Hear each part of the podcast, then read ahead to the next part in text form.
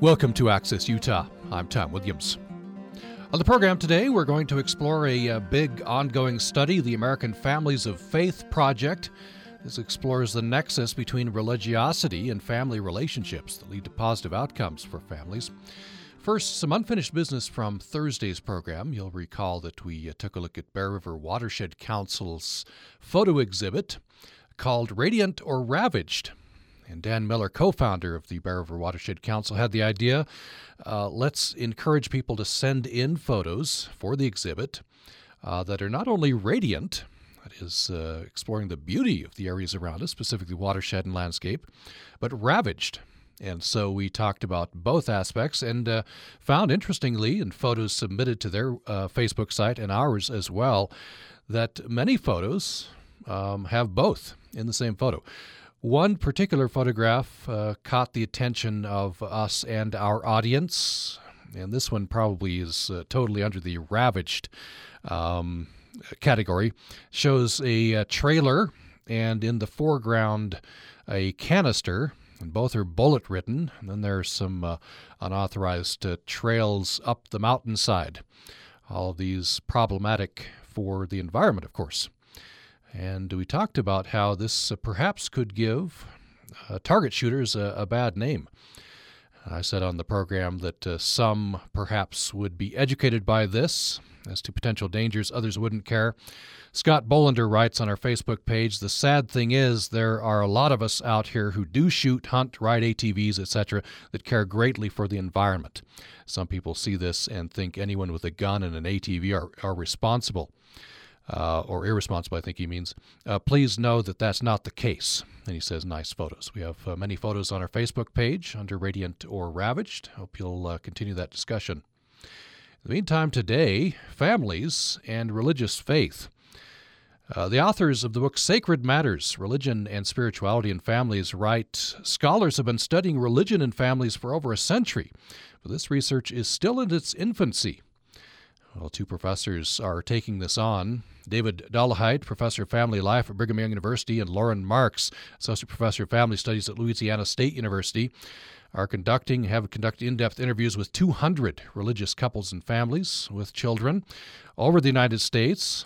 Interviews with Christian families, uh, many different uh, denominations, Jewish families, including Hasidic, Orthodox, Conservative, and Reformed, Muslim families, including Sunni and Shia, they say a large body of social science research has found a number of correlations between religious belief and practice and a range of aspects of marriage and family life. That is, marital happiness, stability, parent child cohesion, positive youth outcomes. What, what is much less known are the processes at work in this area. So, the main purpose of American Families of Faith Project is to explore those processes at work at the nexus between religiosity and family relationships. We welcome in uh, David Dollahite, Professor of Family Life at Brigham Young University. Welcome to the program. Thank you, Thomas. Nice to be with you. Appreciate you taking the time. Loren Marks is also with us on the telephone, Associate Professor of Family Studies at Louisiana State University. Welcome. Thank you, Tom. So, you are one of the uh, authors of the books uh, Sacred Matters Religion, Spirituality in Families. And you, along with your co authors, uh, wrote that fairly startling sentence uh, Religion and families have been studied for over a century, but the research is still in its infancy. Yes, uh, I, I think it sounds a little contradictory um, without some background. But as you mentioned before, although it's been looked at uh, for a hundred years, the examinations have lacked uh, depth. We haven't looked uh, for the hows and the whys and the processes uh, behind uh, recurring correlations that we see. Uh, for example, uh, same faith marriages seem to do much better on the whole than interfaith marriages, but we know much less about why, for example. And that same kind of lack of reason or um, the lack of uh, information regarding the whys, hows, and processes uh, is apparent in other connections that uh, that Dave Dollahite and I have taken a look at as well. Professor Dollahite, I wonder if was there one, I don't know, aha moment, impetus moment, where uh, you and Professor Mark said we we've got to we got to study this. Well, I'm not sure if there was any one moment, but it, it became apparent, um, you know, as we both were in the social sciences for a number of years and were interested in the religion-family connection, and, and saw that there had been a lot of research, but most of that research was done uh, with very large samples, with you know surveys that asked fairly superficial questions about you know what religion they were and how often they attended church and you know just sort of basic things like that. And so a lot of uh, interesting findings were popping up from many different scholars, different studies, different samples, different questions that were showing that there was uh, often a correlation between greater religiosity and a number of positive aspects of marriage and family life. And so we wanted to dig a little deeper and try to you know find out the answer to why. So I, I'm, I'm not sure. Maybe Loren Loren has a better memory than I do. Maybe he remembers a particular aha moment. But I just remember that kind of dawned on us over time that you know we we we could help the field. And we could help. Uh, you know families and and pastors and and family life pastors to understand this uh, you know these kinds of issues better if we were to go and do in-depth interviews with folks uh, from a variety of faiths, and so that's what we've been doing for the last uh, 10 or 12 years. So, uh, Dr. Marks, uh, tell me about the the, the overall, uh, you know, the structure of the study. Some uh, 200 religious couples and families. Um, so, how, how, did you select the, the families? It, it's an interesting question, um, Tom. If you look at social science on the whole, a great deal of what uh, what we typically do is uh, from a, a, medical model of sorts, where we're looking at things that go wrong. Uh, we look at pathology, we look at uh, divorce and mortality rates, uh, and the like. And one key difference in the focus uh, for our study and the impetus behind it was to find out from strong families who are doing very well uh, why things go right. Uh, if if we've got uh, a couple who's been happily married for for 20 years, 25 years, 30 years, uh, why why is it that things went well for them uh, in their marriage and in their their child rearing? Uh, and our aim was to get them uh, to ideally tell us their stories, to tell us their narratives. Uh, and and that is a that's a very different approach than checking boxes, for example, on on demographic sheets uh, or surveys that that uh, are mailed to you. And Dave can talk a little bit about that narrative approach uh, or story-based approach. Yeah, it sounds interesting. You you can go much deeper with the narrative approach, I suppose. Yeah, it's uh, it's a lot of fun to sit sit around with uh, these uh, families of of faith, uh, and you know we, we've done so in homes and and religious uh, uh, structures around the country and sit for a couple or three hours and and really talk about you know from their perspectives why they believe that uh, that things have, have worked.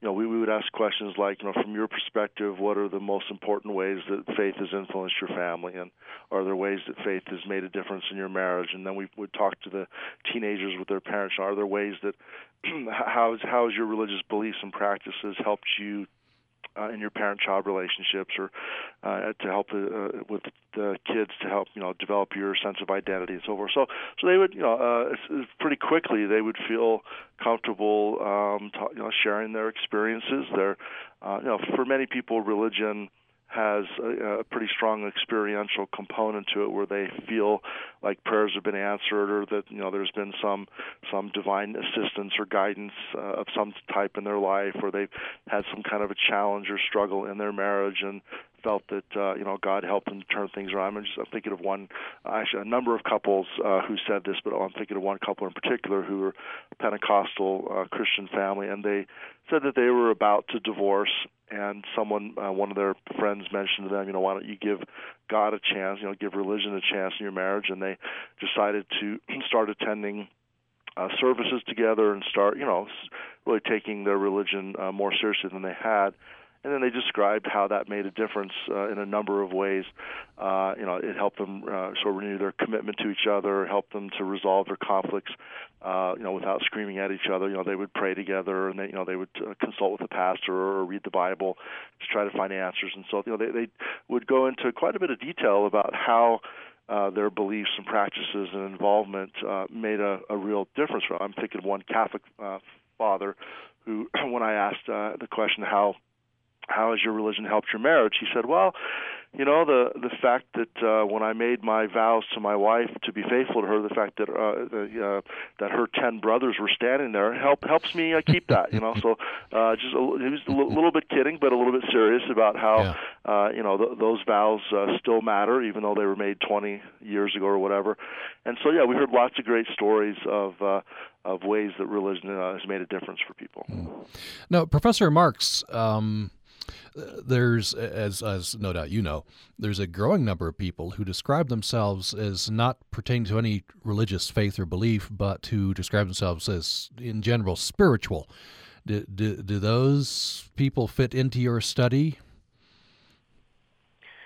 Uh, the families that we interviewed, uh, you asked earlier um, about how we how we found these families.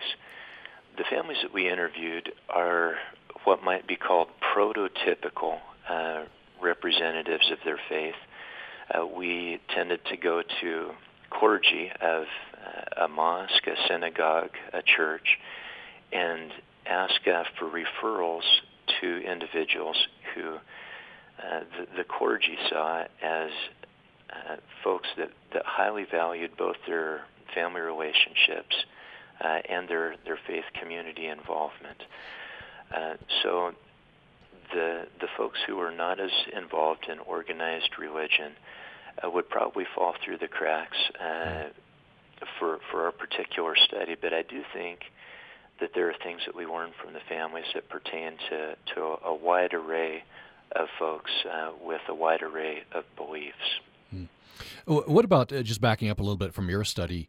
Um, the, the, social science. What is the social science uh, telling us about those people that I referenced? Uh, you know, re- uh, consider themselves spiritual, but perhaps not pertaining to any religious belief. Loren, do you want to take that, or do you want me to take a shot at that one? Go ahead, Dave.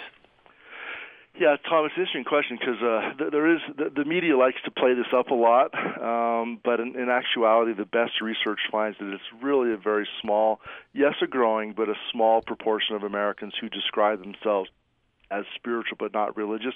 The vast majority of Americans describe themselves as the, that they believe in God, and uh, the, the, most people who are religious describe themselves as both religious and spiritual. And then there's you know there's a group of people that are not, neither spiritual nor religious, so agnostic or atheist. The number of folks who are you know who say that they're spiritual but not religious, there certainly are uh, some folks, but there's not a, a big group of them, and and the media and frankly, academics like to play them up a lot because many many academics would fall into that category themselves. Hmm. Um, but we were interested in the combination of both personal, you know, spirit. Obviously, you know, people that are religious um, for the most part, pray and have a relationship with God and and uh, you know are involved in a faith community and have made commitments of a religious nature to uh, to live a certain standard of life to to do certain things and not do other things. We were far more interested in the the ways that those kinds of commitments and um, you know, covenants, if you will, and involvements would impact family life because um, and actually some of the folks that we interviewed not a large number but a few folks that we interviewed uh, would say you know when we'd call them and say you know your your pastor or your rabbi or your priest or imam uh, recommend that we might be able to chat to you and and they would say really? Uh, I'm not particularly religious. And we oh that's okay. So so we we did interview some people that that describe themselves as not particularly religious and it was interesting that those interviews tended to be quite a bit shorter. I mean, not surprising. Our, our focus was on how does your religion and your spirituality influence your faith and uh, I mean your family life. And folks who are not religious enough to actually be meaningfully involved in a faith community and actually you know take their religious vows seriously, they don't have as much to say about how their their uh, you know their religion influences their family life because they're they're not particularly involved. So you know there there may well be other people who will focus on that particular group of people, but we focused on folks who are uh, definitely highly religious. We're going to take a brief break. When we come back, more on this uh, big study, ongoing study, uh, American Families of Faith Project. And we're talking with the lead investigators, uh, David Dollahite at Brigham Young University and Loren Marks at Louisiana State University. Uh, they're interested in the nexus between religiosity and uh, positive family outcomes.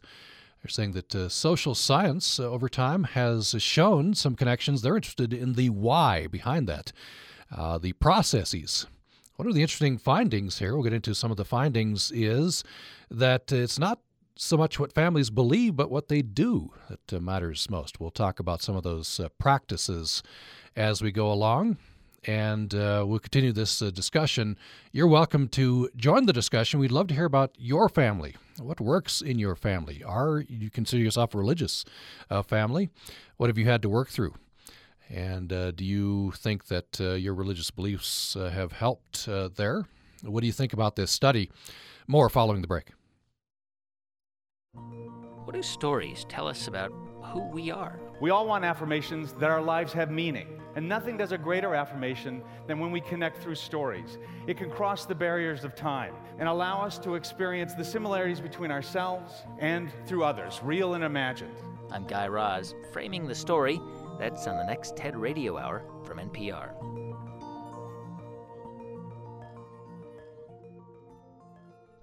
Coming up today at 10 o'clock on Utah Public Radio.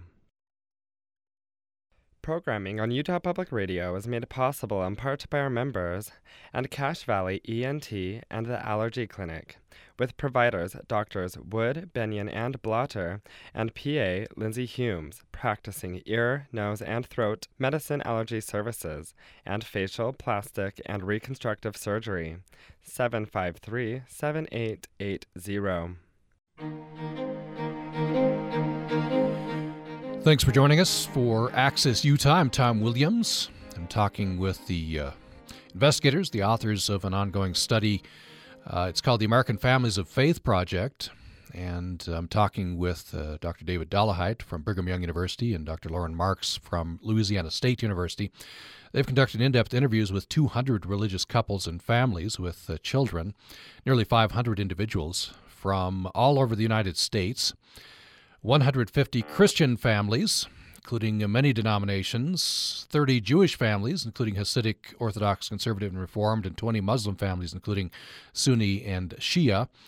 They're saying a large body of social science research has found a number of correlations between religious belief and practice and a range of aspects of positive outcomes for marriage and family life marital happiness, stability, parent child cohesion, positive youth outcomes, What's much less known are the processes at work in this area. Why? So, the main purpose of the American Families of Faith Project is to explore those processes at work at the nexus between religi- religiosity and family relationships. Uh, so, uh, let me turn to um, some of the findings. Let me start with uh, Dr. Marks uh, with this one that stood out to me. Not necessarily so much what families believe, but what they do that matters most. Just tell me about that. Yes, uh, a lot of the social science that's taken place in the past, as Dave mentioned earlier, has focused on on belief, but uh, it's the belief in action that appears to matter most. Um, belief that is uh, that is lived out uh, warmly and lovingly in one family can be lived out uh, in an oppressive way, uh, in a domineering way in another context, although the, the ascribed beliefs are similar. And we want to, uh, to emphasize that for many of these families that we interviewed, uh, they similarly draw an emphasis on, on the action, the living out of the belief and, and not the belief itself. Uh, Dave? Yeah, you know, Tom, your uh, piece at the very beginning, you talked about the environment and the, I guess some photographs, some that showed radiant, some that showed ravaged, and uh, the the landscape of you know the nexus of faith and family is quite similar. There are certainly examples um, where the the ways that beliefs are put into practice uh, in a dominating, uh, sort of unequal, uh, oppressive uh, selfish kind of a way uh, causes uh, some couples and families to be uh, ravaged. And uh, the good news is, for the most part, most people uh, who are religious uh, understand that the core of their faith tends to focus on uh, kindness and being uh, focused on others and serving others and being patient and loving and, and forgiving and so forth. And so, in most cases, the the radiant uh, aspects of faith tend to shine through. Uh, you know, for example, we did a study of uh, how religion uh, helps couples avoid uh, marital conflict and then uh, you know deal with conflict when it's happening and then uh, kind of reconcile together uh, after you know active conflict and found that certain religious practices you know for example, couples, uh, many couples will, in the midst of uh, of some type of a conflict, an argument or, or, or tension or whatever, they will actually, uh, you know, pray together or or maybe go into separate rooms and pray separately if, if they're feeling, you know, pretty pretty upset, and and often that helps them to then get back together and from a, a position of uh, sort of calmed, you know, more more peaceful uh, uh, mind and heart, more more uh, sort of calmed perspective, be able to work through those issues. And and uh, you know when when and a number of the couples that we interview would say things like, you know, we have the same problems that every you know, other couple has. Just because we're religious doesn't mean we don't have problems. But they would say, as we look around us and see our our friends who are divorcing uh, often they they didn't quite have the resource. They didn't know what to do to deal with their conflict, and we're grateful that we have these beliefs and practices and and uh, people and and and uh, you know processes that help us to resolve our conflicts so that we can uh, you know we can keep going. Uh, Professor Marks, what what are some of the other practices that you're looking at? We've we've heard about uh, I guess uh, prayer, about uh, trying to use religious belief to, to mediate conflict among couples. What what are the other practices you look at?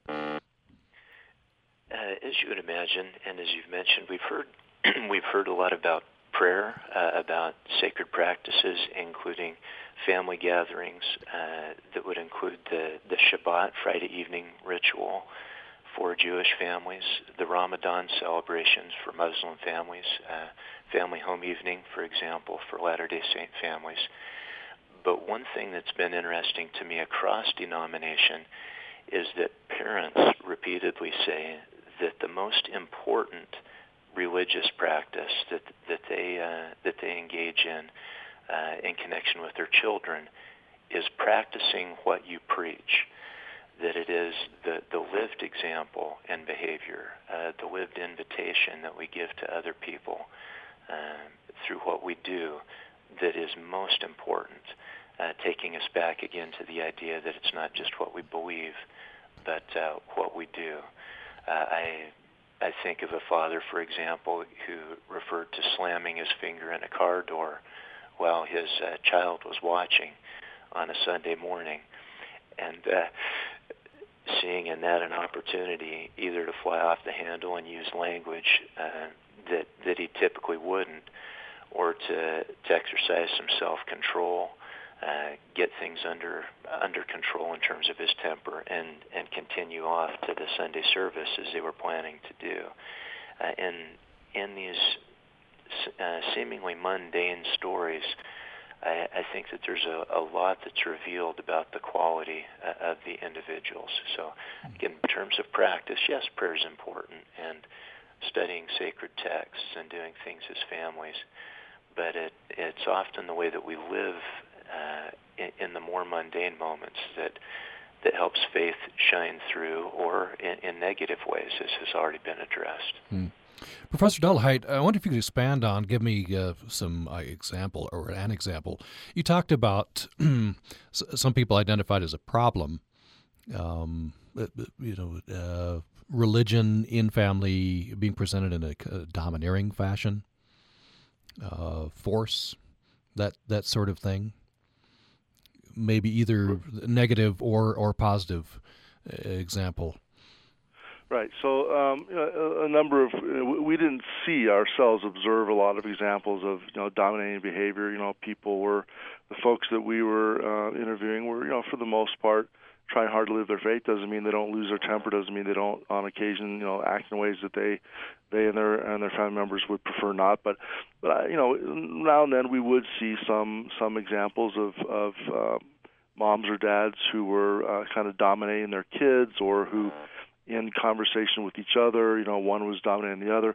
There is this uh interesting sense that a lot of people have that that uh, males, you know, religious males always dominate religious females, but you know, at least our observation was that that's uh, not likely. You know, there's no more likely for a male to be sort of dominant in the relationship than than a female, uh, and and you know, both what, what we enjoyed about the interviews that that we did was, for the most part, we had couples together, and so we could uh, you know hear from each of them uh, what their perspective were. Then they, would often discuss with each, with each other, sometimes disagree. Um, now, in relation to teenagers, um, parents would sometimes talk about how they realized that, in, uh, for example, we did a study on religious conversations and uh, how important it, it is to not just to walk the walk, but to talk the talk with your kids, and found that you know kids, not surprisingly, had certain uh, pretty strongly held uh, opinions about how their parents uh, talked with them, and if their parents were open-minded and and uh, sort of interested in what the kids were thinking, and and sort of you know letting the kids explore their questions and and doubts and you know without uh, sort of uh, being preachy then then the kids found that helpful. But in many cases the parents and the kids would describe times when the parents would become uh, you know overbearing and and preachy and and you know sort of uh, you know the conversation would be parent centered rather than youth centered and and so that's an example of of uh, you know less than totally positive but mo- you know most parents realize that that they uh, that they would sometimes do that and they would try to try to be uh, oriented toward what the kids were thinking and feeling. But so you know re- religion as itself is a, is a powerful force uh, and and a lot of it is how people choose to uh, to employ that force, and do they choose to use it with uh, with concern for the other person and with patience and kindness, or uh, from a selfish perspective? We're talking with um, David Dollahite, who is a professor at Brigham Young University, and uh, Loren Marks, associate professor at uh, Louisiana State University. They are running the American Families of Faith Project. It's a national research project uh, they've conducted in depth interviews with some 500 individuals, 200 religious couples and families. They're uh, trying to get at the processes at work which produce uh, good outcomes for families from religious belief and practice. A large body of social science research, they say, has found a number of correlations between religious belief and practice and a range of aspects of marriage and family life and they're trying to get to the why, the processes. I'd love to hear about your family, your views on this study. The number is 1 800 826 1495, 1 800 826 1495. And you can join us on our email at upraccess at gmail.com, upraccess at gmail.com. Your questions and comments uh, for another 20 minutes or so. 1 800 826 1495 or upraccess at gmail.com. Uh, Dr. Marks, uh, one of the uh, other interesting findings uh, so far from the study, uh, you say you found that marriage benefits not merely from sharing the same faith, but from sharing similar levels of involvement and commitment. And I could see that sort of on an intuitive basis. if you're if you're not equally committed, that could cause some problems. Yes, and this is a, a more recently emerging finding that we've come across. Uh, we've known for quite a few years that same-faith marriages tend better, uh, tend to have a higher reported satisfaction and to be more stable than, than interfaith marriages. Uh, although, as we're aware, some interfaith marriages do well. Um, but this, this new wrinkle, uh, which does make intuitive sense, I think is, is important for, uh, particularly for young people to be aware of who are in the mate uh, selection process. That uh, it's it's not simply about marrying someone of the same denomination, for example, but uh, that level of commitment, uh, shared level of commitment, what we call being equally yoked, uh, tends to be very very important. Uh, not only is this important, apparently, during uh, during the early years of marriage, uh, which are a real challenge, by the way, uh, even for for couples in many instances that have long, satisfying marriages. Um, they report going through some growing pains early on as they move from a we or from a me-centered mindset to a we mindset. But uh, when children begin to come into the picture, uh, religion often moves uh, even more to the foreground in a marital relationship. And uh, as as those children uh, begin to come for, for couples that have a child or, or more, having a, a shared level uh, seems to be very helpful. Uh, if the, even if the denomination is the same, but the levels of commitment differ widely, then religion can become a divisive force rather than a unifying one. Uh, Dave? I think you said it very well. It's just uh, one of those things that, um, you know, the, the research starts off kind of broad stroke saying, you know, on average, uh, people that are of the same faith tend to be happier uh, than people of, of uh, different faiths or even of no faith. But just because you're uh, members of the same denomination doesn't necessarily mean that it's going to be smooth sailing. If, uh, in some senses, if, if someone is highly religious, uh, highly religious Catholic, and the other person is a nominally religious Catholic, uh, in some ways that's um, just as difficult as having two different faiths because one person is going to be uh, much more interested in a in a and we notice some couples would talk about how sometimes uh, tension in their marriage uh, uh, came from one person wanting to be, you know, going every week and serving on a committee or two in the church and going maybe to a, a week weekday uh, prayer service or something like that, and the other person was happy to go, uh, you know, I- I Christmas and Easter, uh, and and so, uh, you know, and and when it's just the couple, that's one thing, but once kids are are involved, then there's all kinds of questions that come up about you know how what kind of a religious family are we going to be. So I think Loren said it well. Professor Dollahite, uh, uh, I wonder. Uh, this will be a two-part question. Uh, first of all, uh, in your findings, you say that highly religious couples, there's some evidence to say they're not following the trend. So I want to ask about the trend, first of all. Trend in the U.S. where marriage is being deinstitutionalized. Explain that to for me. Yeah, there in the last oh, 30 years or 40 years even, uh, marriage has increasingly become uh, deinstitutionalized. And uh, but for uh, one of the studies we did was uh, you know married couples, uh, highly religious married couples, tend to have more of an institutional orientation to marriage. Uh, more like it was for the society as, as a whole back in the you know 50s, 60s, um, even into the 70s. Uh, so so current highly religious families are more like traditional American families were a few decades ago. In that they still do, you know, because m- most religions teach that uh, marriage is ordained of God, and most of these folks, uh, all, you know, all the folks that we interviewed at least, had uh, had some type of religious marriage. And so, you know, for those who take those those vows seriously, for those who who see their their marriage um, not simply as a, a personal uh, contract that they make between the the husband and the wife, but they see it as part of uh, you know the the broader uh, faith community that they belong to. They see it as something that God uh, has ordained and, and cares about.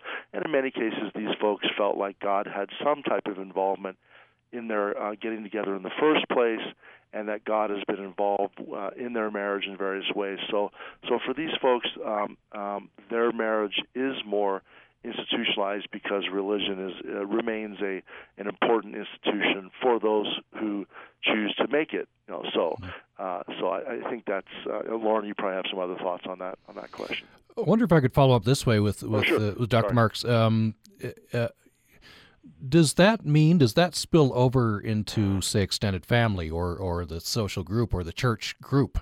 The the example Dr. Dollahite gave earlier, where it means a little, you know, he he, he made it half jokingly, the the couple, a Catholic couple who got married and that had the ten brothers there. So I wonder if that spills over not only your view that the, the God is in this marriage, but uh, the the wider community as well.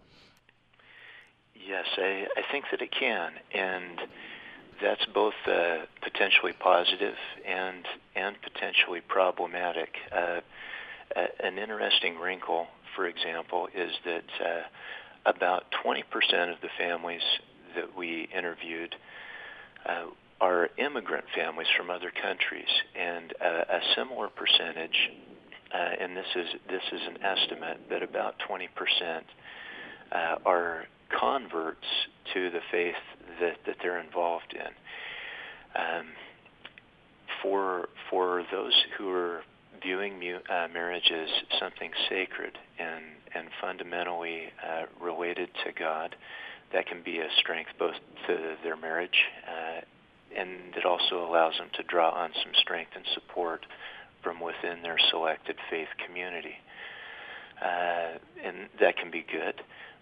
But the the challenges arise when, uh, for example, you have a, a couple that joins uh, the Christian faith in China and moves to the U.S. and becomes involved in uh, in a Chinese Christian church, and their parents and extended family uh, remain either non-religious or committed to a different uh, religious or philosophical worldview, and uh, it can create a, a kind of of uh, barrier. So in the former example, religion becomes a bridge and a support, but in the latter one, it can create barriers and difficulties. Um, and I think that in order to to gain a full uh, a fuller understanding of how faith and families interact at that nexus, we need to pay attention to to both the potentially positive uh, as well as the the potentially negative or challenging aspects that come into play. We have a caller, Pat in Logan. Welcome to the program. Glad you called. Uh, thank you very much. Yeah, I, I've been listening with interest. Uh, I'm doing my office work here, and I, I agree that uh, with the level of faith uh, in a couple and a family, my wife and I are uh, convinced Quakers, and we were drawn to it by friends and family and our activism, which was, which was ongoing, you know, my case since the Vietnam War and I'd associated with you know Quakers and Buddhists and Catholic nuns, you know, in actions over the years. And we have roughly the same amount of commitment, and our children were raised uh, with that in a balanced, healthy way. That said, I, I, if I could have the uh, time, I'll relate a very short story. I was in Hawaii body surfing early in the morning at Sandy Beach, and there was two big young Hawaiian men there, and we started chatting. We were the only guys surfing, you know, in the morning like that early, and they were uh, they were heading to Waikiki to their jobs, but they were catching you know little catch some waves before. And I said, "Where are you guys from?" And they go, "Oh, Laie Kahuku," and that's where the you know the LDS Church is very strong. And I said, "Oh, you guys Mormon?" And they started laughing. And they go, "Oh, we're supposed to be." And I said, "Oh, what's it supposed to be?" and they said, well, you know, the wives never like pakalolo and beer. And I realized the dichotomy there is wants a support system and a social network, whereas the men, being you know young Hawaiian men, of course they they they enjoy partying with their friends. And I was uh, wondering if you could make a comment on that kind of uh, uh, breakdown in a uh, uh, between like male and female roles. Thanks a lot. Thanks, thanks, Pat. Very interesting. Uh, I uh, wonder, Dr. Dollahite, Dr. Marks, which one wants to tackle that first? Loren, I said you're going to get all the tough questions, so I think you get you get this one. or do you want me to go? it's it's interesting in interviewing the families that we have uh, interviewed, uh, and I think the question is a is a fascinating and a very important one. That uh, that many of the, the couples that I've interviewed have talked about the fact that the first five years or so of their marriage were a, difficult period uh, of time, uh, a time of maturation, a time of overcoming unselfishness, uh, both personally and, and often in connection with what uh, their respective faiths demanded of them as a as a husband or wife, uh, father or mother. Um, some of these some of these individuals talk about folks who are friends versus friends of the marriage, uh, and uh, they talk of the struggle to leave the bachelor mindset behind. Uh, in the case of many of the the men, uh, and to move to a place where their spouse is their primary social support, their primary relationship, instead of same-gender friendships like surfing buddies or sports buddies, or perhaps in the case of women, uh, shopping friends, etc. And that those early years in a marriage, uh, while challenging, are are defining, um, and that uh, as we look at divorce rates, about half of the divorces that occur, and this is across marriages in the U.S., take place in the first seven years or so. Uh, and if you can make it past that first seven years, your odds of making it to the finish line are roughly 75 percent. Uh, so I, I think that part of the message that, that we receive from, from folks that we that we interview are not that they were uh, faith committed finished products when they were married uh, initially, but that through uh, through some process or other, they were able to to build uh, their marriage to a point that, that that wife or that husband was their first go-to person and the person to whom they felt the strongest commitment and allegiance, and that if shared faith uh, became uh, central to that, that they had a greater chance of accomplishing that uh, that we-centered goal instead of a me-centered goal. Yeah, I, I I really enjoyed Pat's question, and uh, he reminded me of a couple of the Quaker families that I interviewed uh, uh, during my uh, my sabbatical in New England, and I was impressed with uh, a couple of things that they mentioned uh, that helped them in, in their marriage. uh, t- two sort of important aspects of uh, Society of Friends or, or the Quaker faith is uh, emphasis on peace and, and reconciliation, and that, that those sort of broader uh, beliefs about uh, being nonviolent and, and not, not supporting war and so forth actually carried over into the marriages where the couple felt like their their religious beliefs um, help them to avoid and resolve conflict better. And then the silent worship that many Quaker um, congregations uh, are involved with, um, that sort of uh, being uh, careful about uh, just saying what you th- what you're initially thinking, and you know, learning to be comfortable with silence and comfortable with using silence to uh, to seek uh, the will of God and, and strength from God and help from God and so forth. And the um, couple mentioned that that was helpful to them in, in their marriage. That you know, sometimes as they were having challenges or issues, they didn't feel like most American families uh, feel this need to sort of talk everything through and and you know for them communication is about talking. But well for Quaker families there's much that can be gained uh, in silence and that that was meaningful for them. Um, and so I, I, think that uh, that's just uh, you know, Pat reminded me about those those two examples. And then you know the issue with the supposed to be's yeah I think uh, it's it's common uh, that uh, that people uh, don't live up to their uh, their values or standards or or uh, expectations. And uh, most of the couples that we interviewed had been married for long enough that they had sort of worked through those kinds of issues and had, had for the most part, decided to become uh, serious about their faith and, and, and be you know be on the same page together. But in, in marriages where there's you know one person kind of going through the motions, and the other person's serious, uh, that, obviously uh, sort of goes along with what we talked about being uh, not uh, not necessarily equally committed or, or involved, and that that that can you know, that can be a problem. Let me uh, go first to Professor Dollahite with this uh, question. Uh, I had been wondering, and and uh, Pat's question sort of uh, gets in a way at this. Uh, a lot of times, religion and culture are, are sort of bound up one in another and uh, I wonder how you tease out culture from religion or religion from culture, especially with the questions that you're looking at here. And and Pat got to this, uh, you know, the social networks here, and probably uh, cultural, with the men, sort of in this case, pulled them away from their religion, where the women he thought uh, had social networks which uh, kept them in.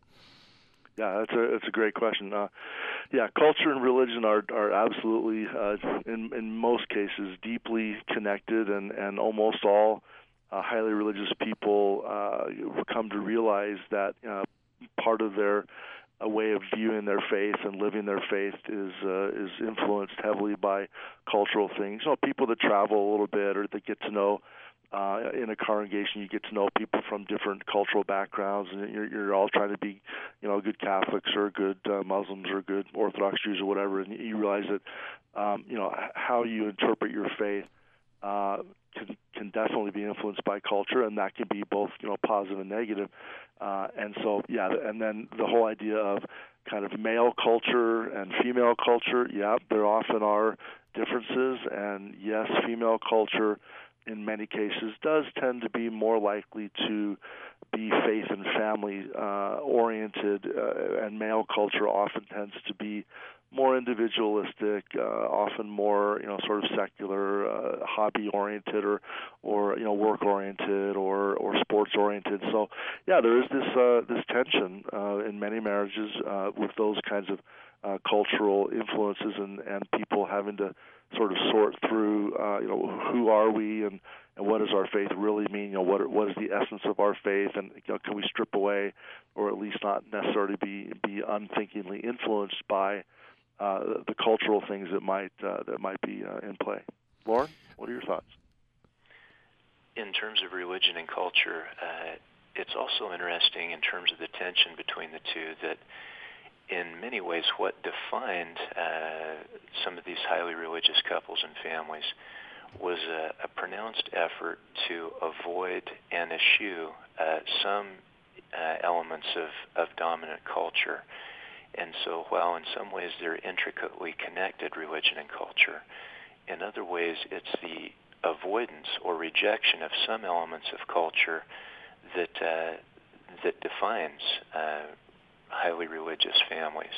Uh, again, you need both pieces of the puzzle to get a more full picture of what's taking place. We just have a couple minutes left. Uh, I'm curious, uh, Dr. Marks, first to you on this one. Uh, you, you, interviewed many different uh, Christian denominations and uh, several different strains of Judaism, both Sunni and Shia Muslim families. Are, are there any significant differences on the questions that you were asking between denominations or between religions? a great question. And I think the the very quick answer is that on the whole, the questions that we asked were very similar, and uh, for for my part, Dave will have to respond independently, but I was struck at at the amount of overlap. Uh, in fact, in in many cases, if you removed the identifying information, uh, it was difficult to tell which faith the respondents were from because the, the core elements came up uh, again and again um, across interviews. But uh, it, it's not just the responses that struck me. This was not an academic exercise uh, only for, for Dave and for me. We, we want to come away with, with information that will really be helpful to real families in, in the real world. And I, I came away as uh, as a father and husband myself uh, with a desire to be better than I am. Uh, whether I was interviewing a Muslim or a, a Jewish uh, or a Christian couple, the the quality of the individuals that that uh, the faith community gatekeepers directed us to, I think offered some some real world wisdom, some experience, uh, some time in the trenches, so to speak, that we will likely spend the next uh, additional 10, 15 years together uh, trying to share with the general public. And I was honored to learn from them. We just have about 30 seconds left. Give you the last uh, brief word, Dr. Dollahite. Yeah, I, I had the exact same experience as uh, as Loren. Um, uh, the the commonalities uh, overwhelmed the differences. Uh, a belief in God, a focus on prayer, a commitment to a certain way of living, a, a, a connection with and commitment to a faith community. Uh, those were the big issues that made the big difference. Sure, there were some differences in doctrines and practices and so forth, but but the the connection, uh, the similarity across faiths was uh, was was very very powerful and very uh, uh, in, interesting and informative. We've been talking with uh, David Dollahite, a professor at Brigham Young University, and Loren Marks, associate professor at Louisiana State University. Together, they're running the American Families of Faith Project. You can find out more about that uh, by Googling American Families of Faith Project. Thanks to both of you. Thank you. Thank you, Tom. And uh, join us tomorrow. We're going to be talking about families in Nepal, specifically incarcerated women in Nepal. What do you do about the, uh, the families? There's an event at uh, Southern Utah University coming up. For uh, producers Katie Swain and Bennett Purser, I'm Tom Williams. Thanks so much for listening today. Programming on Utah Public Radio is made possible in part by our members and the City of St. George, presenting the 35th Annual St. George Art Festival, April 18th and 19th in the Town Square in historic St. George. Information at sgartfestival.com. And by Crumb Brothers Artisan Bread at 300 South and 300 West in Logan, offering breakfast Monday through Saturday beginning at 7 a.m featuring quiche, granola with layers of yogurt and fruit, or a ciabatta fried egg bun with bacon, avocado, and provolone.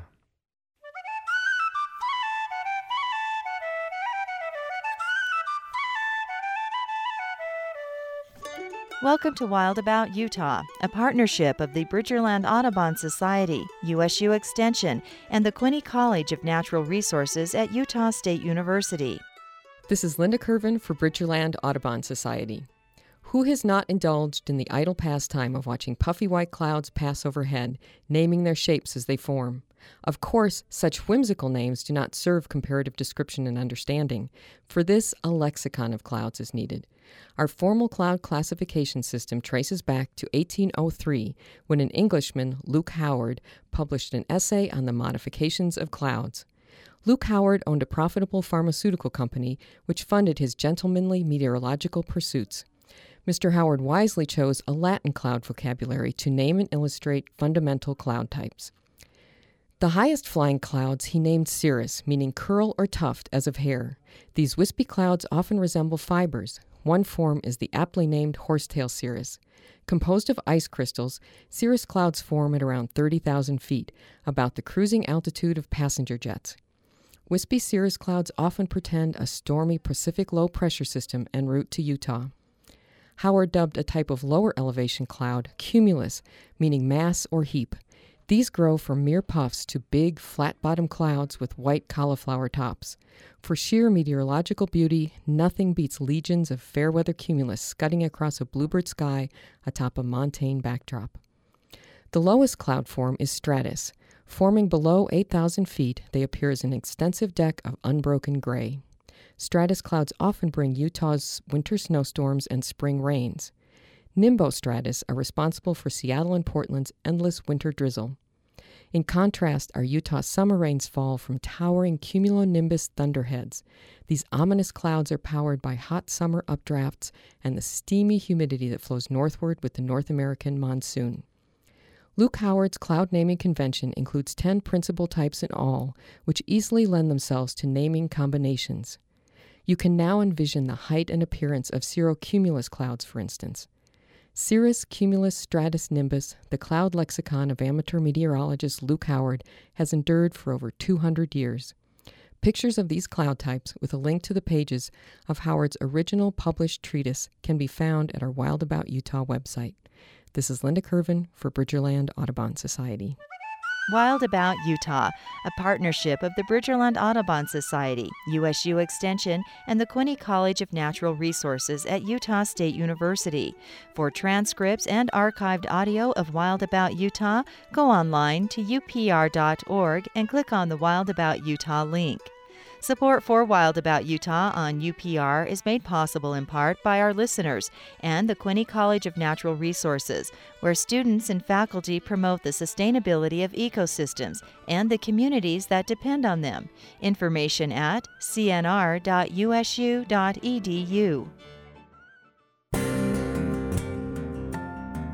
This is Utah Public Radio, KUSR HD1 Logan, KUSK HD1 Vernal, KUSL HD1 Richfield, KUST HD1 Moab, KCEU Price, and KUSU FM HD1 Logan.